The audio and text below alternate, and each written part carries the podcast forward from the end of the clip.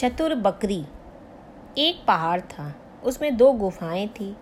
ऊपर की गुफा में बकरी का एक झुंड रहता था। उसी गुफा के नीचे एक दूसरी गुफा थी। उसमें सियारों का एक जोड़ा रहता था।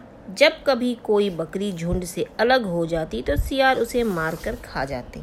एक दिन सरदार बकरी ने देखा कि उसके झुंड में बकरियाँ कम होती जा रही हैं। उसने सोचा, ज़रूर दुष्ट सियार उन्हें मार कर खा रहे होंगे। मैं अपनी बकरियों से कहूँगी कि वे सियारों से सावधान रहें।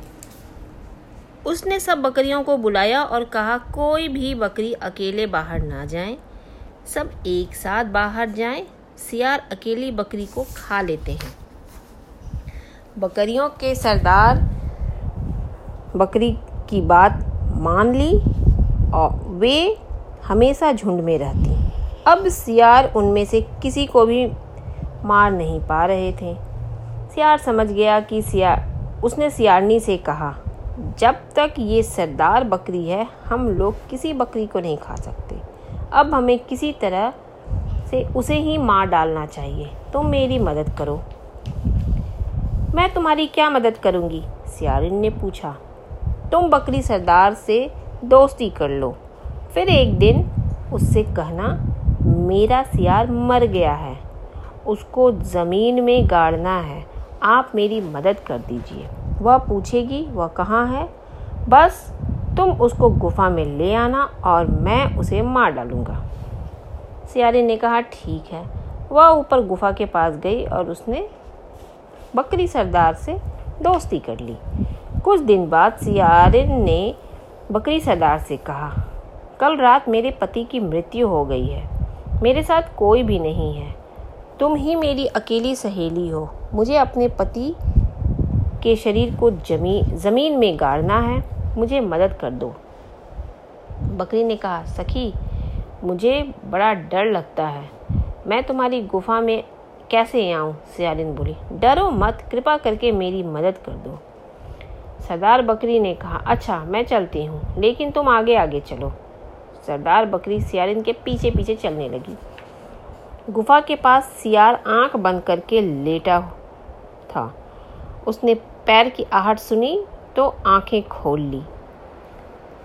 सरदार बकरी ने सियार को देख लिया और फ़ौरन वहाँ से भाग गई। सियारिन उसके पीछे पीछे भागी। अरे, तुम क्यों भागे जा रही हो? सरदार बकरी नहीं रुकी। वह जल्दी से अपनी गुफा में चली गई। सियारिन लौट कर आ गई। सिया ने सियारिन से कहा, सब गड़बड़ हो गया। अब क्या किया जाए? देखो, मैं बकरी को यहाँ लाने की फिर कोशिश करती हूँ, सियारिन ने कहा। सियारिन फिर सरदार बकरी के पास गई। बकरी गुफा के बाहर खड़ी थी। सियारिन ने खुश होकर उससे कहा, सखी, तुम हमारे घर आई तो जादू हो गया। मेरा सियार ज़िंदा हो गया। आज रात को तुम यहाँ दावत खाने आना। बकरी सियालिन की चालाकी समझ गई और बोली हाँ हाँ मैं दावत खाने ज़रूर आऊँगी। तुम्हारे साथ कौन आएगा? सियारिन ने पूछा।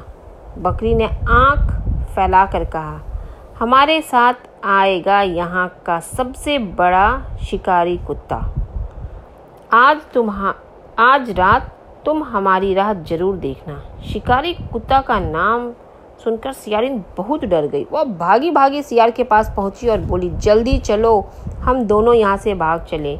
सियार और सियारिन अपनी जान बचाने के लिए वहाँ से भागे और उस गुफा में फिर कभी नहीं आए।